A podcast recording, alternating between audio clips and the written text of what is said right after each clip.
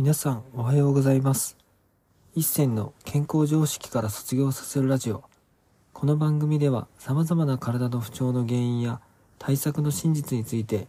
一銭の発明した世界唯一の生態理論をもとに、常識外れの考え方をお届けする内容となっています。本日のテーマは、あなたの体に合う布団の硬さの基準とはについてお話していきたいと思います。僕は19歳の時にね、すごい腰痛で、ね、いろんな整体行ってたって話をよくするんですけれども、その時に、まあ、ちょっとね、個別、個人的なその商品名は言わない方がいいと思うんですけど、なんか、と、となんとかスリーパーってやつがあってですね、まあ、そのベッドとかマットレスで寝ると、もう腰痛もなくなるし、朝快適に起きれますみたいなそういう言葉が書いてあって、まあ当時ね、僕大学生で、まあどんなね、マットレスで寝ても腰が痛いしずっときつかったっていう体験があったので、まあ実際にその、なんとかスリーパーってやつを買って寝てみたんですよ。で、届いた初日、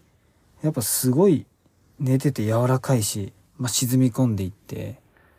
なんかね、その背骨の形に合わせて沈み込んでくれるから、すごい体に対してフィット感があって柔らかくて気持ちいいなと思ってたんですけれども、次の日朝起きたらもう激痛で、むしろ普通のね、マットレスで寝てた時の方が全然マシなぐらい、めちゃくちゃ腰痛くなったんですよね。で、それ以来、まあ一日だけかなと思ったんですけど、まあ一週間連続で試してみてももう全部の朝、腰の痛みで目が覚めるってことが分かって、これなんでかなっていうのを、まあ、当時考えてたけど、まあ全然分からず、ただ、今考えたら分かったことが一つあって、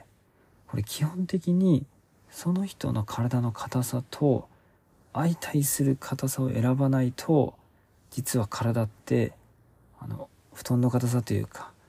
それが安心しないっていう風に人間の構造はできてるってことが実は分かったんですよね。で、これまあ細かいことを言うと基本的に人間っていうのはまあ体のフィルムがあるじゃないですか。皮膚とか皮下脂肪とか。まあそこのフィルムの硬さが特に結構柔らかい人がもともとま赤ちゃんとかも含めているしで逆に言えばいろんな生活していく中でストレス溜まって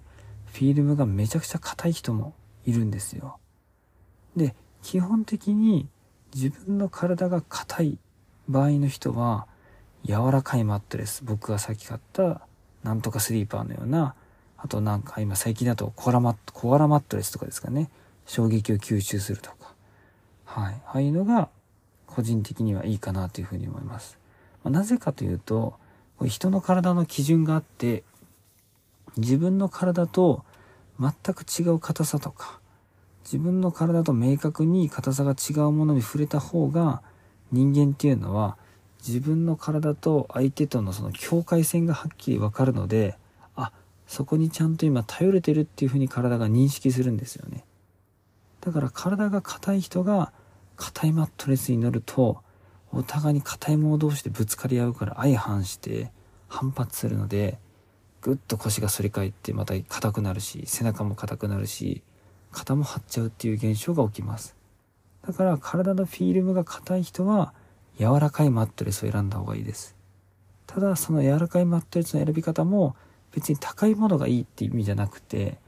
よくねほらマットレスの紹介とかで衝撃を吸収しますとか言ってボーンと人が乗ったりしてもなんかワイングラスが倒れるとかあるんですけど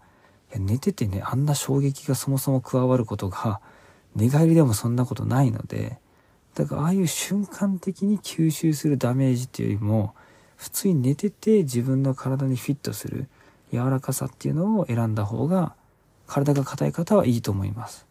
で、逆に、フィルムが柔らかい方っていうのは、柔らかい人が僕みたいに柔らかいマットレスに寝ちゃうと、お互いやわやわなんで、体がね、そこのマットレスにちょっと同化しすぎて、自分の体の境界線がわかんないと不安になってくるんですよ、体って。で、そのせいで僕の場合は腰がもっと硬くなって、ガッチガチに硬くて目が覚めてたっていう現象が起きてました。そう、なので、結局僕みたいに体が柔らかい人はある程度ちょっと固めというかしっかりしてるマットレスじゃないとやっぱ腰が痛くなるっていうことが判明してだから僕とかはね今使ってるマットレスって実はニトリとかの硬さぐらいがちょうどいいんですよで普通に布団の硬さ選ぶんだったら、まあ、ニトリとかいろんな家具屋さん布団屋さん行ってまあ激ヤワとかいろんな硬さが選べるので、まあ、そこに一度ですねまあ寝るのは難しいと思うんですけどちょっと手で触れてみた時の感触。あこれぐらいの硬さ気持ちいいなとかあこの硬さ反発強いなみたいな感じで実際に自分の手で触れてみた時の反発とか安心具合を確かめたら一番確実かなというふうに思います。だから基本的になんか柔らかいマットレスだからいいっていうわけではないっていうのが一番伝えたいポイントでだから僕とか意外と畳の上で寝たら結構気持ちよくて腰痛くならないんですよ。でそういう人って結構いるじゃないですか意外と。腰が痛いって言ってるけど畳の上で布団引いて寝てる人って。であれ結構意外と理にかなってるんですよね、まあ、起きてる時の腰の痛みとかはまたフィルムだったり体の付け方だったりまあ今まで僕が言ってきたまあ本音を言えてるかどうかとかそういうところが影響はしてくるんですけれども寝てる時はその自分でね自発的に動けないので、まあ、ある意味フィルムの硬さと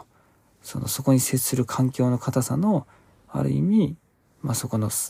環境次第というかそういう問題になってくるのでだとしたら自分のフィルムが硬いなって方は柔らかいマットレスを選んで自分のフィールムが柔らかいなと思う人は硬いマットレスを選んだ方が確実に体自体は自分と違うものがちゃんと触れててあ自分の境界線が今ここにあるってはっきりわかるので安心感を得ることができます。なのでね、どの、どういう布団の硬さが合うんだろうとか、どういうマットレスが一番いいんだろうと悩まれてる方はね、是非その基準で選んでみてもらえると、すごいスッキリした朝が迎えられるんじゃないかなというふうに思います。僕もね、毎朝、今すっきり起きれてるので、まあ、それもね、布団の硬さももちろんありますし、まあ、日頃のフィルムを取ったりすることとか、本音を言うことももちろん関連はしてるんですけれども、まあ、それと同じくらいやっぱ寝てる環境とか自分の体にフィットするものに、まあ、こだわってるおかげで僕は毎朝楽に起きれてる感じですねすごいありがたいことですけどねはいなんでね皆さんも是非マットレスの選び方そこら辺ちょっと意識してやってみてもらえたらすごい毎朝楽しく楽に起きれると思うので、ぜひぜひね、やっていってみてください。本日も最後まで聞いていただきありがとうございました。もし面白かったら、ポッドキャストの登録とコメントなどもいただけるとすっごく励みになります。お知り合いの方にもこのラジオを紹介していただけるとすっごく嬉しいです。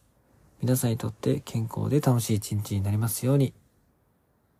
えー、今日で僕はね、東京出張終わりで、明日から福岡でまた一日整体が入ってます。皆さんとね、どんどん会えて、まあ僕はね、皆さんの体の癖を見るのがやっぱ人生の楽しみでもあるので、ぜひね、うちに来て体の不調の原因を見つけてね、早くね、自分らしい人生を歩んでください。では皆さん今日も良い一日をお過ごしください。